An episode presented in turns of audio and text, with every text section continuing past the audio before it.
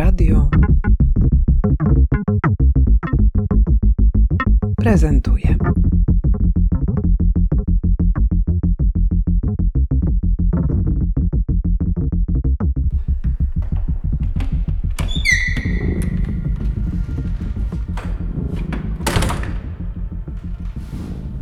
Joanna Rzepka-Dziedzic, y, właścicielka Galerii Szarej. Maciek Cholewa, artysta wizualny i przede wszystkim mieszkaniec oraz praktyk świadomego mieszkania w Radzionkowie. Spotykamy się na wystawie, na wystawie, która otwiera i inauguruje działalność e, Galerii Szarej w Warszawie. Galeria sprowadza się do Warszawy i od razu przystępuje do prezentacji, która koncentruje się na niecentrum. Myślę, że to działanie na peryferiach, obrzeżach jest charakterystyczne dla nas, ponieważ robimy to od 20 lat y, bardzo uparcie. Y, Galeria została otwarta w 2002 roku y, w Cieszynie. Tam funkcjonowała uparcie właśnie przez jakieś 15 lat. Potem przenieśliśmy się do Katowic, gdzie prowadziliśmy galerię Wychodzi na to, że 5 lat. W tym roku obchodzimy dwudziestolecie i też z tej okazji właśnie przenieśliśmy się do Warszawy, żeby tutaj te wszystkie skarby, odkrycia z peryferii przywieźć odbiorcy i odbiorczyniom e, warszawskim. E, Zaczynamy od, e, od wystawy Maćka Cholewy, ponieważ no, po prostu nie mogliśmy zrobić inaczej.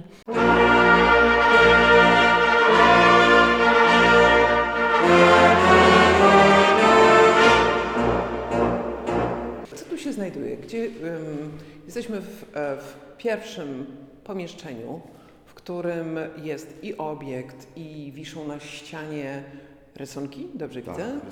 Są też takie pocztówki z Radzionkowa? Ciężko nazwać, to są obiekty fotograficzne. W zasadzie wydaje mi się, że ta instalacja, która przypomina takie stędy pocztówkowe, które tutaj, e, które tutaj są, no to to jest chyba najbardziej charakterystyczna rzecz dla mnie, ponieważ z jednej strony to jest jakiś taki wyjątek z mojego Instagramu w zasadzie, który się nazywa Pozdrowienia z Małego Miasta. I to jest takie pokłosie moich badań terenowych, w których zastanawiam się, czym, jest, czym są peryferia i czym jest to, to moje miejsce, którego nie potrafię do końca zwerbalizować. Ja je nazwałem małym miastem. To jest taki bardzo pojemny worek, do którego wrzucam e, bardzo dużo różnych rzeczy, ale po prostu pochodzę z Radzionkowa. Uważam, że to jest takie modelowe, archetypowe miasto, które różni się jednak od wsi, różni się jednak od dużego miasta i też nawet na poziomie językowym. Nie? W Polsce mamy coś takiego, że okej, no jest ta wieś, jest miasto, no a wszystko co pomiędzy jest takie niedookreślone, niedopowiedziane. Mm infantylizuje się to taką e, na przykład określeniem miasteczko, nie? albo mieścinka, które się kojarzy z takimi domkami jakimiś z bajek. No, w, angielskim, na przykład w języku angielskim jest trochę inaczej. Mamy ten village, mamy city, city of Warsaw na przykład, no city of Radzionków brzmi dziwnie. Natomiast w środku jest ten town nie? i to town wydaje mi się przynajmniej troszeczkę nawiązywać do tego, co mnie interesuje. Natomiast mi na pewno nie chodzi o granice administracyjne, ponieważ one w ogóle to jest bardzo niedoprecyzowane w e, Polsce, a bardziej o taki jakiś ogólny charakter tego miejsca, o którym opowiadam. I po prostu jako, że nie jestem w stanie o tym, pomimo szczerych chęci i teorii, jaką byłem zmuszony albo chciałem poznać, e, no, no, nie jestem w stanie o tym opo- opowiedzieć po prostu za pomocą e, tylko słów, no i wszystko, co się tutaj znajduje, nie tylko te zdjęcia nawet, ale wszystko, co jest na wystawie, e, tak dopowiada, dop- dopowiada ten wątek i to, co mnie interesuje.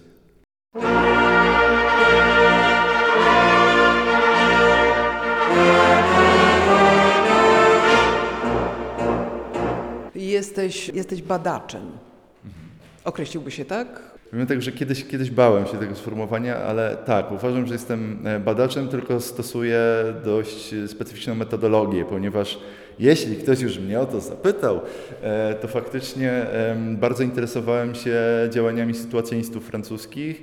E, Bardzo mnie to interesowało, natomiast oczywiście m, te wszystkie działania, które oni przeprowadzali, e, one się raczej bazowały na kanwie metropolii, nie? wielkiego miasta, Paryża dokładnie, chociaż nie tylko, ale były dość uniwersalne. I Kiedy przełożyć te metody na właśnie takie tereny w ogóle peryferyjne, czyli abstrakcyjne w stosunku do Paryża. Nie? Tak jakby to, to, to, miejsce, z którego ja pochodzę, ono nie ma nic wspólnego z, z, tamtym, z tamtym rejonem i kiedy to się przełoży e, właśnie na takie miejsce, to dopiero jest ciekawe i daje ciekawe rezultaty, ponieważ ja nie jestem flanerem, mm, który gdzieś tam przypadkowo spaceruje po tych miejscowościach, e, tylko że ja mam pewne określone zasady tego, w jaki sposób e, to badać. Na przykład e, nie sugeruję się do końca administracją, ale już liczbą mieszkańców owszem. Nie zawsze e, też zapisuję to, co robię, ponieważ niektóre tereny, w które jadę i spodziewam się tam małe miasto zobaczyć, okazuje się, że z tym małym miastem nie ma nic wspólnego. Także staram się szukać jakichś takich obiektów egzystencjalnych, które według mnie to małe miasto reprezentują.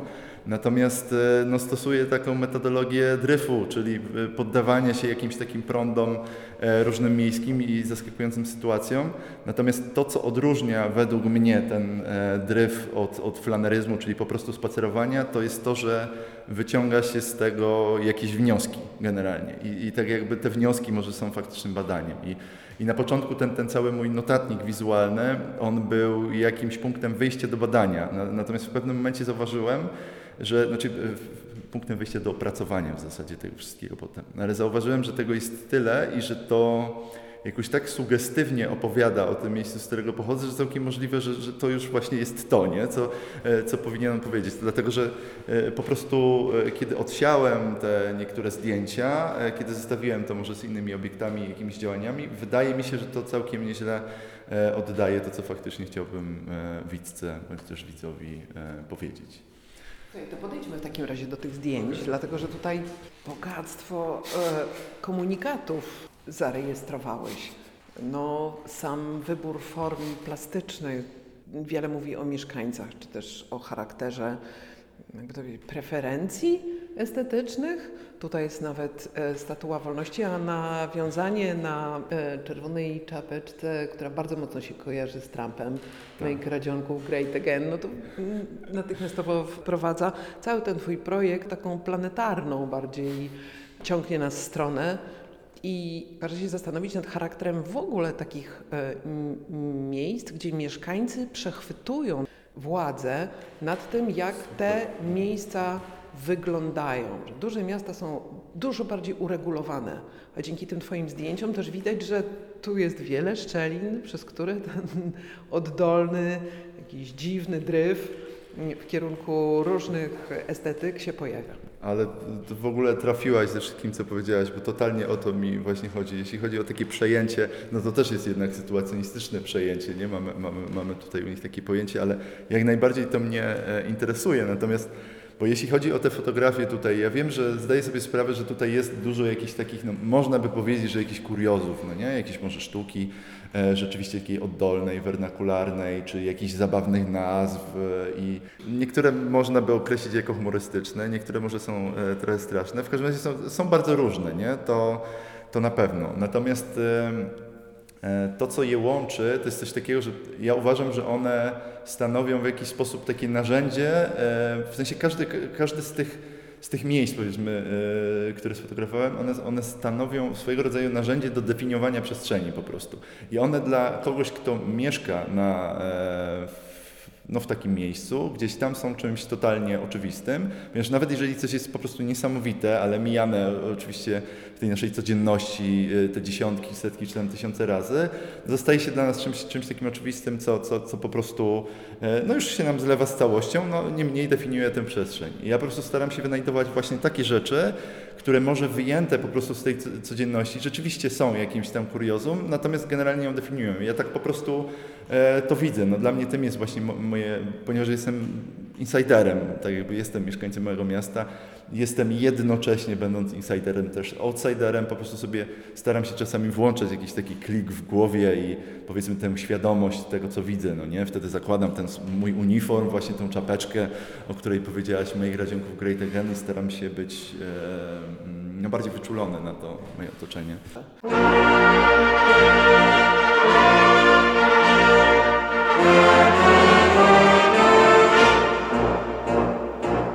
Witacz jest takim elementem, który urozmaica przestrzeń, ale jednocześnie daje pojęcie o tym, że przekraczamy pewną granicę i znajdujemy się właśnie na terenie społeczności lokalnej, która chce nas w ten sposób poinformować o tym, że tu dzieją się rzeczy, które ta społeczność lokalna uznaje za właściwe, dobre, ciekawe. I te cztery witacze, które tutaj możemy oglądać, każdy z nich jest ciekawy. Witacze mają funkcje informacyjne i one kiedyś były bardzo ważnym w ogóle składnikiem przestrzeni miejskiej, takiej małej architektury. Teraz niestety są bardzo zunifikowane i wszystkie są zrobione z jakiegoś tam pleksji bądź też aluminium. Już nie są takie e, właściwie no, dziwne, ciekawe czy tam oryginalne, tak jak kiedyś. Nie? Już te, to się wszystko zlało, przynajmniej w tych gminach w tej całej kulturze witaczowej. Natomiast to, co ja tutaj chciałem e, przez nie powiedzieć, on, no one dotyczą e, gościnności oraz jej braku w zasadzie. E, nie tylko na, na terenach, które mnie interesują, ponieważ w ogóle tytuł tych kilku prac, jak i kilku, które pewnie jeszcze powstaną, czy tam gdzieś są w szufladzie, to projekt Witacza dla gminy niegościnnej. Gminą niegościnną oczywiście można nazwać nie tylko jakieś jedno konkretne miejsce, ale również cały kraj i to jest generalnie taki dziwnego rodzaju stan, e, stan umysłu. I z jednej strony możemy powiedzieć o tym, że, że są to witacze e, o tym, jak nas widzą, albo są to witacze, witacze właśnie wprost, dość tautologicznie o tym, że, e, że, że pomimo tego, że chcemy się pochwalić tym, że jesteśmy otwarci na wszystko, czasami nie jesteśmy otwarci. Stąd ten najbardziej charakterystyczny witacz, który wita nas słowem wypierdalaj, no ewidentnie nie jest, nie jest miły. Ogóle To jest też witacz kurwa dramat. tak, witacz kurwa dramat, a witacz, za witaczem kurwa dramat i obok witaczem e, też dość dosłownym, czyli witaj w czarnej dupie, stoi dość konkretna historia, mianowicie to jest po prostu tekst e, mojej sąsiadki, pani Usi, która e, po prostu w czasach, kiedy to miasto, z którego pochodzę, było bardzo biedne i generalnie było, było stosunkowo mało możliwości, no to uważała, że nie ma innej opcji e, niż wydostać się po prostu poza to miasto, żeby cokolwiek robić. Na, natomiast to się oczywiście troszeczkę zmieniło, ale ja tutaj też op- opowiadam o takim stereotypie tego, jak się czasami takie miejsca widzi, ponieważ one niekoniecznie takie są. One mogą takie być, e, znaczy czasem są, czasem nie są, no jest po prostu różnie, nie? One nie, nie są, to nie jest jedno na pewno, nie, nie, nie można tego tak, tak bardzo właśnie e, uni- unifikować. No.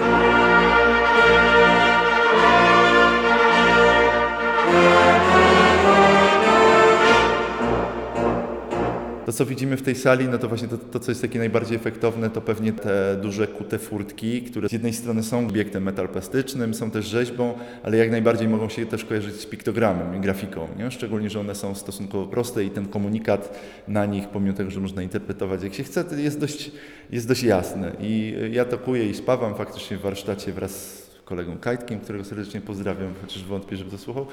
Poprzez te furtki opowiadam dość ogólnie, o, o, generalnie o prob- problematyce e, terenów, e, które mnie interesują, czyli, czyli właśnie tego małego miasta, czy tam terenów peryferyjnych. I ja zazwyczaj bardzo się nie rozwodzę nad tym, em, co to jakiej anegdoty akurat ta, ta, ta jakaś dana furtka pasuje, ponieważ to to jest dość oczywiste, a ja, ja też one mają sugestywne tytuły. Na przykład tutaj stoimy przed furtką, która nosi tytuł Furtka dla wszystkich tych, którzy wyjechali z małych miejscowości do Warszawy. Nie? Albo obok mamy furtkę dla wszystkich tych, które walczą, która zresztą gościła e, w Będzmianie. No i z jednej strony to się odnosi do historii ogólnych, jak i bardzo konkretnych, nie? czyli furtka dla tych, które walczą, to była ewidentnie, e, znaczy była inspirowana nie tylko ogólnie tymi dużymi e, wydarzeniami, które się działy w całej Polsce, ale przede wszystkim właśnie może, znaczy z jednej strony była dla wszystkich tych, które walczą, ale na pewno była inspirowana e, tymi, które walczyły e, w mojej miejscowości, kiedy to, to były takie kilkunastoletnie dziewczyny strasznie odważne i, i, i ten charakter tych protestów był zupełnie inny w moim mieście niż na przykład w Katowicach, nie? W, jednak w metropolii.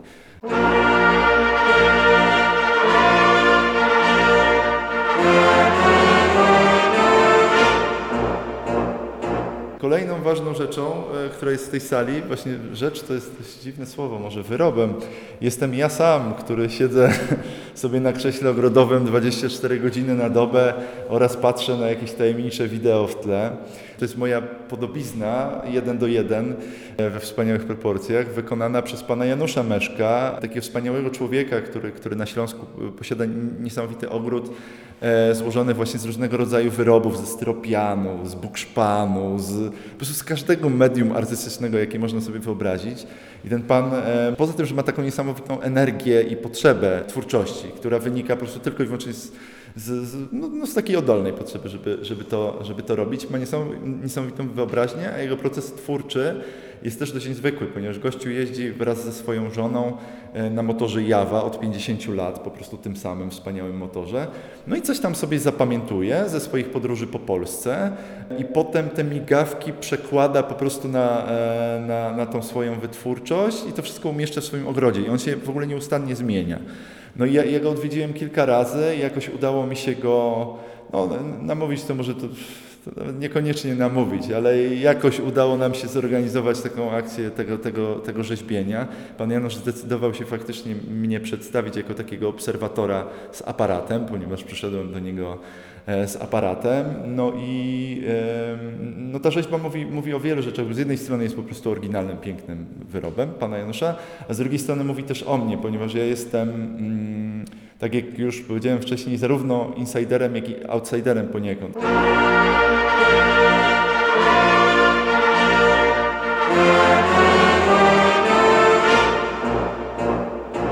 Myślę, że Radzionków mnie wymyślił tak naprawdę, że tak się właśnie stało, bo tam, tam nie trzeba niczego wymyślać, to już po prostu jest, nie? to się domaga po prostu interpretacji, ewentualnie jakiejś tam weryfikacji. Uważam, że jest niesamowicie ciekawe, natomiast tak jak ja powiedziałem, ten Radzionków, no, ja się po prostu na nim znam najbardziej, ponieważ tam mam pracownię, tam się wychowałem, tam mieszkam, no niestety kilka miesięcy temu przeprowadziłem się do Bytomia, ale to jest 5 kilometrów e, stamtąd, jestem tam codziennie nadal. No może właśnie opowiem o tym, co się znajduje na tym filmie, bo e, on też dotyczy takich e, wątków tożsamościowych, ponieważ jest to zapis akcji, e, która pokazuje takie symboliczne odzyskanie dostępu do morza przez moje miasto Radzionków. E, no i jeśli chodzi o te kwestie, kwestie tożsamościowe, no to, to moje miasto ono jest miastem położonym w samym centrum Śląska. Jest miastem e, z górniczymi tradycjami, ponieważ pod, pod, pod nim znajduje się wielka kopalnia Radzionków już nieczynna. No i to jest ta jedna narracja, miasto górnicze. Ale ciekawa była narracja kolejna, która jest e, narracją związaną z chlebem. Tam postawiono Muzeum Chleba, jest mnóstwo piekarni, no i chwaliliśmy się tym, że jesteśmy miastem chleba. Potem nagle znaleziono kilka kostek dinozaurów i staliśmy się miastem dinozaurów. Mamy wielki e, posąg dinozaura Radzia na Księżej Górze, który sobie, który sobie macha do nas w grocie i zamiast Matki Boskiej jest faktycznym patronem Radzionkowa. Na ostatnią narracją była narracja nadmorska i nasze korzenie, korzenie nadmorskie, ponieważ w centrum miasta powstała, powstał pomnik betonowych fal oraz kotwicy, który właśnie upamiętnia ten statek Radzionków, który istniał faktycznie, był gdzieś tam wykonany w stoczni e, szczecińskiej we współpracy właśnie z górnikami kopalni Radzionków i sobie tam pływał po morzach. No i ktoś w Radzionkowie stwierdził, że okej, okay, to przyszedł czas na to, że my powinniśmy właśnie się chwalić tym morzem. No ja pożyczyłem taki model statku Radzionków ze szkoły podstawowej numer 1. On jest, ten model był wykorzystywany, to jest taki model z dykty, dość duży, ma kółeczka. E, podczas Dni Miasta jest wykorzystywany jako taki obiekt w korowodzie, sobie tam jedzie wraz z małymi marynarzami, którzy machają. No i odzyskaliśmy ten dostęp do naszego miasta i to też się nie wzięło z niczego, ponieważ te, tytuł tego filmu, czyli Radzionków odzyskuje dostęp do morza, to jest taki nasz e, lokalny viral. On się w ogóle w niektórych miejscowościach, e, w różnych innych miejscowościach pojawia, no ale u nas dotyczy, e, znaczy pewnie wynika z tego, że Radzionków kilkukrotnie tam odzyskiwał e, prawa miejskie, bądź też niepodległość, na przykład ostatnim razem od Bytomia i w trakcie właśnie takich prze, przemarszy z, z okazji tegoż wydarzenia, no to pojawiło się właśnie takie hasło, że o, jak już e, odzyskaliśmy niepodległość, no to teraz to ino trzeba odzyskać dostęp do morza. No i ja stwierdziłem, że będę akcelerował tę sytuację i faktycznie odzyskam dostęp do morza dla miasta Radzionków. No i się udało.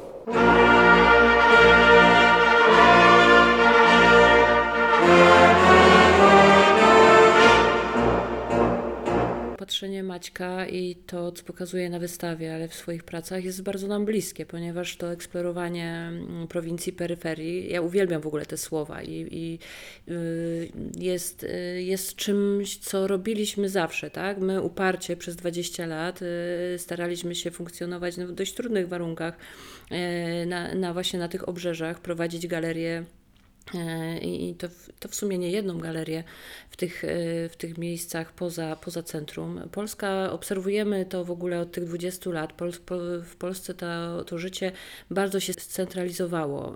E, Pamiętam, że jak zaczynaliśmy na początku tych lat 2000, to jednak te centra były mocno rozproszone w Polsce, że była Warszawa, ale był niesamowicie mocny Poznań wtedy.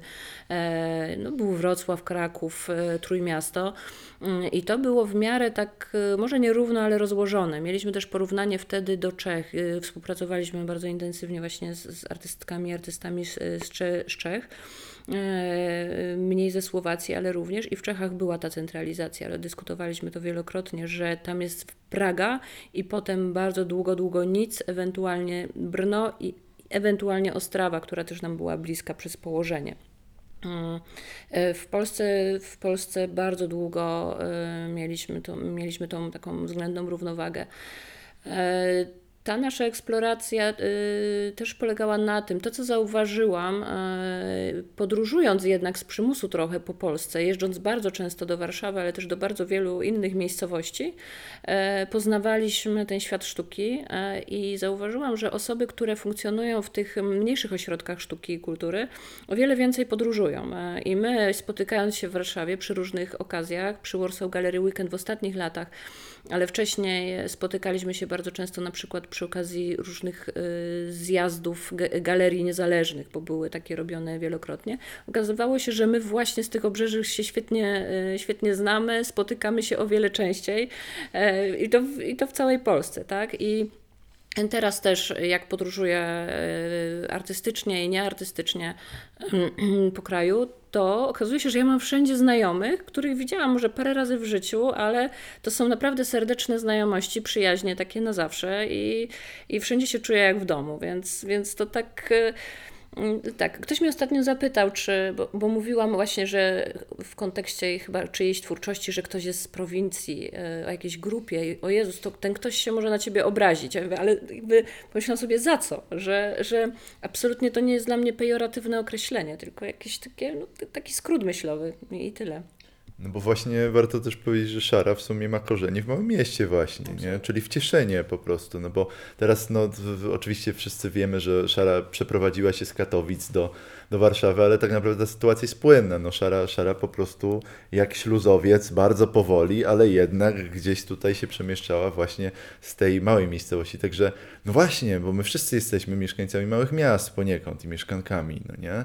No dobra, słuchajcie, to do kiedy można oglądać wystawę?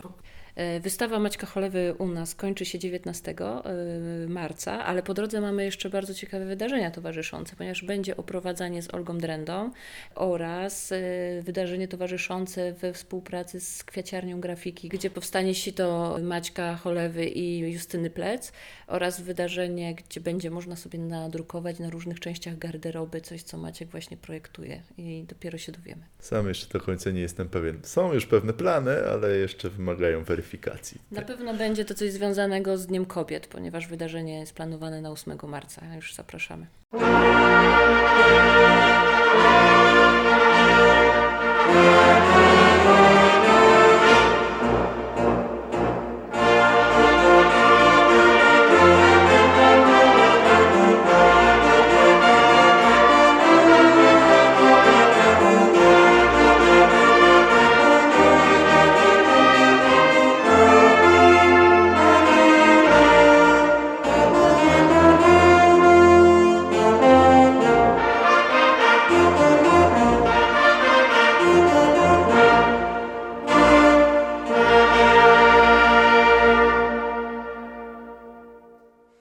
Muzyka nie jest przypadkiem i, i jest zagrana przez orkiestrę parafialną w Radzionkowie i dzięki ich uprzejmości jest to hymn do świętego Wojciecha, czyli patrona Radzionkowa, bardzo straceńczego zresztą, ponieważ jak wiemy święty Wojciech stracił głowę.